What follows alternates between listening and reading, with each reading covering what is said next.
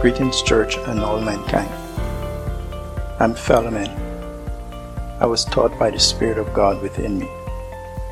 His message of love, grace, and peace is mine also to you.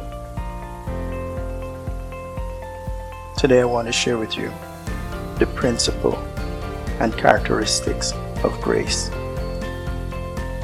The principle and the characteristics of grace. But first, let's open in a word of prayer. Father, we thank you for your Holy Spirit that's within us.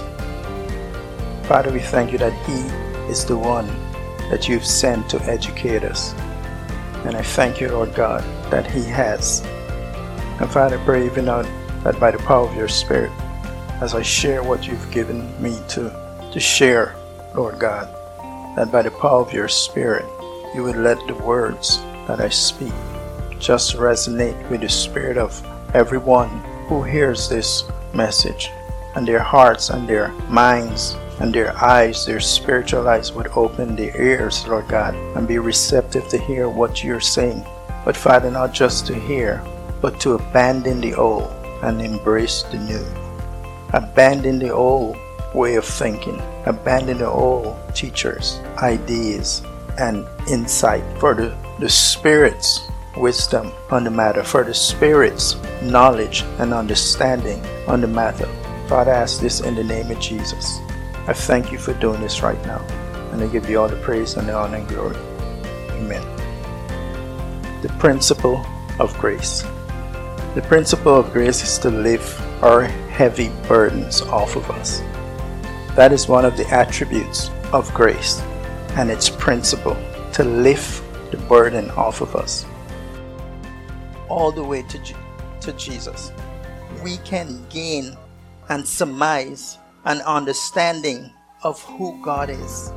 We could know what He'll do and what He wouldn't do. We could know what He hates and what He loves.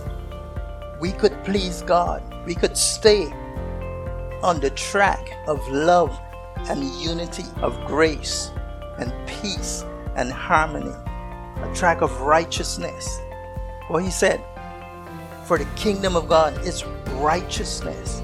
The kingdom of God is peace. The kingdom of God is joy. We could stay on that track. And we could look in scripture and see all the people that God bless and get to know God for ourselves. And even know in our era, it's so much more easier because the Spirit of God now lives in us. So we see here with Adam and Eve again when God banished them from the garden. The character of grace and the characteristics of grace is always gracious.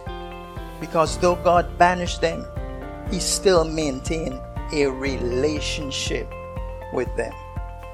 We see in the Bible, even Cain and Abel. You see Cain talking with God, telling God, that means Cain was hearing God's voice and interacting with God in, in speech, an invisible God. But nevertheless, he was doing it, saying that you're banishing me from your presence. So, right there, we see God maintain the character of God. No matter how people hurt him, he maintained a relationship, a perfect, speaking, intimate relationship with them to the best of his ability with sin in their lives, still involved in their life. Again, let's look at Cain. He put an X on Cain. Literally, he's saying, I'm marking you so that no one's going to touch you. He's making a commitment to Cain, though he's banishing him. God made a commitment to Adam and Eve. And we see at the cross, He made that very same commitment to all of us again. The character of God, that's grace in action. The characteristics of God in action. So let's see the characteristics of God again. Again, now we see Jesus on the cross at the end of his life here on earth they're about to kill him. He's looking at the mob of people in front of him, having a ball at his death with his punishment and he's saying, Father, forgive them. They don't know what they're doing. You know, Jesus was making an excuse for all of us right there. Because we know God said when the law came, sin came alive and they died. Sin came alive and they died. And now they know what sin was. They're His people that set the whole thing up.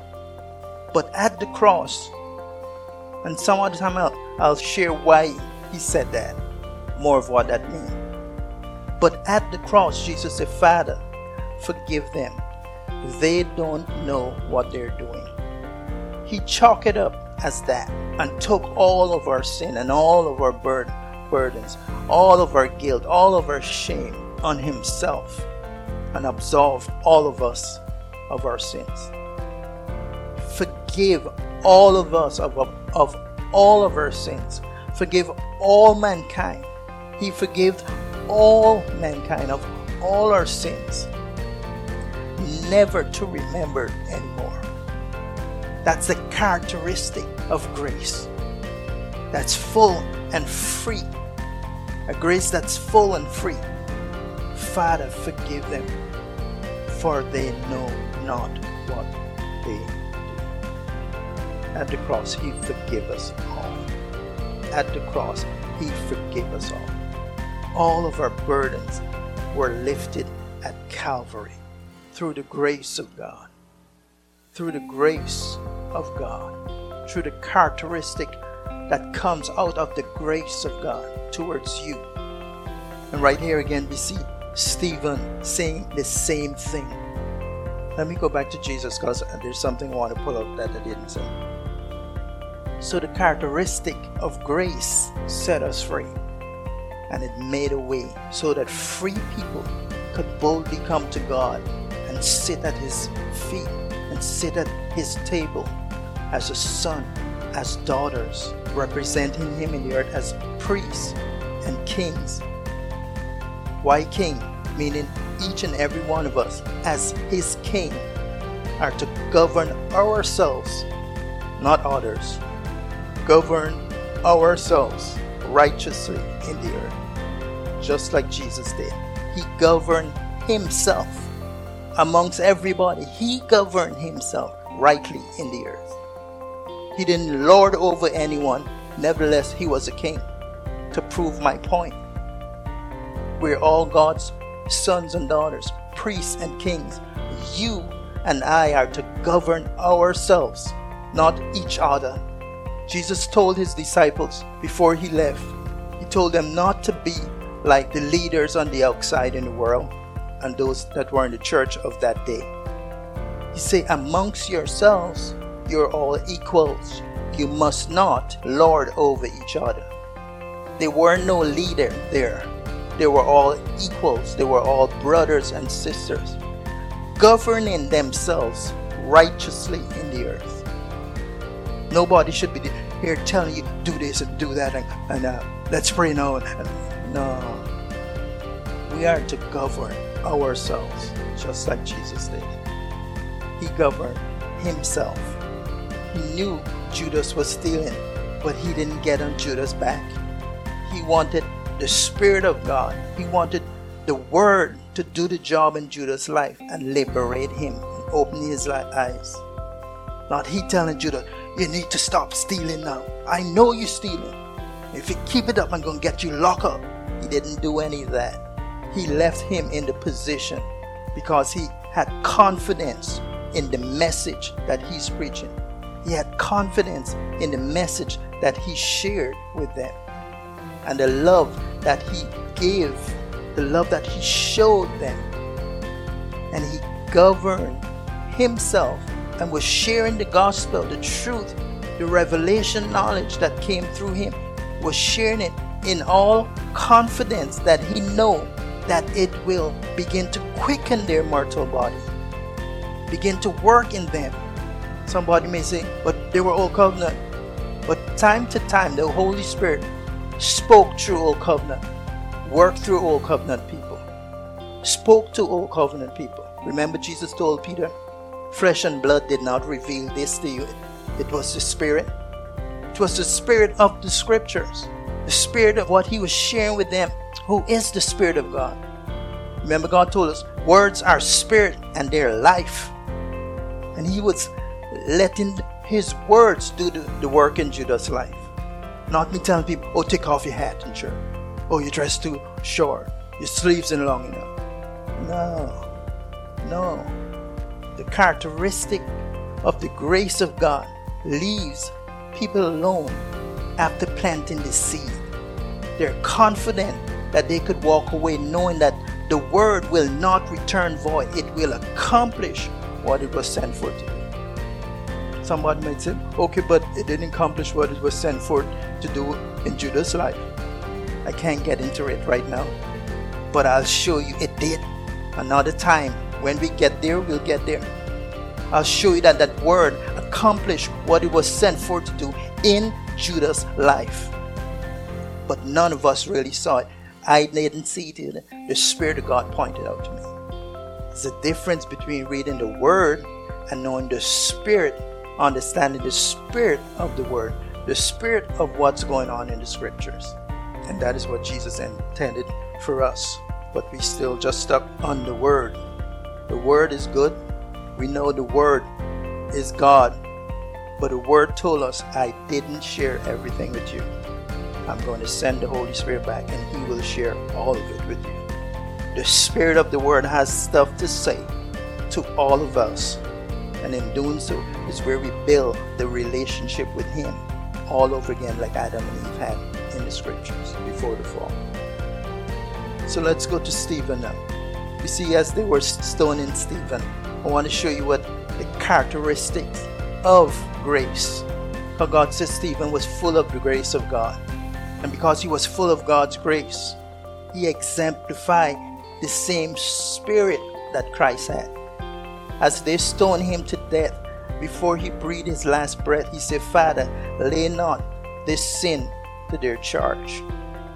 And it says that Paul was there watching on, and they were laying their garments, their coats at his feet. And Paul took up the mantle and started going to hunt down this new church the church that God established through Jesus by the power of the Spirit of God moving through his disciples. The Spirit of grace that was upon Stephen's life, the characteristics of what he did bore fruit, just like Jesus. It bore fruit because he, he said, Lay not this sin to their charge. It made a way for God to go after Paul. And here it is. They kill one of God's servants one of God's children, one of God's sons, one of God's priests and king.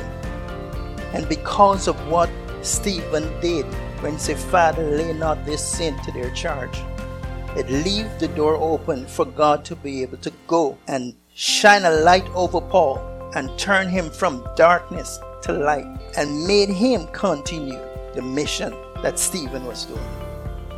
And he did it with such grace but I don't want to go away from the point I want to make. I'm talking about the characteristic of grace. Because Stephen said, Father, lay not this to their charge.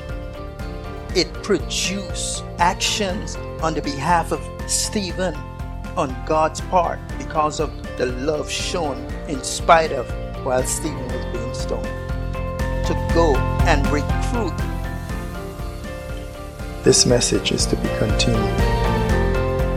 Once more, as you go, I want to remind you I am not your teacher. The Holy Spirit within you is. Why am I saying this so often? Because I don't want you to continue making the same mistakes, being led by men and not the Spirit of God within you. This is why I'm encouraging you to pursue getting to know the Spirit of God within you with the same intensity you do going after a soulmate or your career. And the Holy Spirit of God who sees your heart, He can tell if we are serious or committed to knowing Him. Let's put ourselves in His shoe for a moment and we would see how God has to be longing to have a relationship with His children. who He created in His image and in His likeness. Please, don't let us delay any longer. Fellow men, I know the Spirit of the Word have blessed you. So kindly like, share, and subscribe to our podcast by the name Fellow Men. God bless you.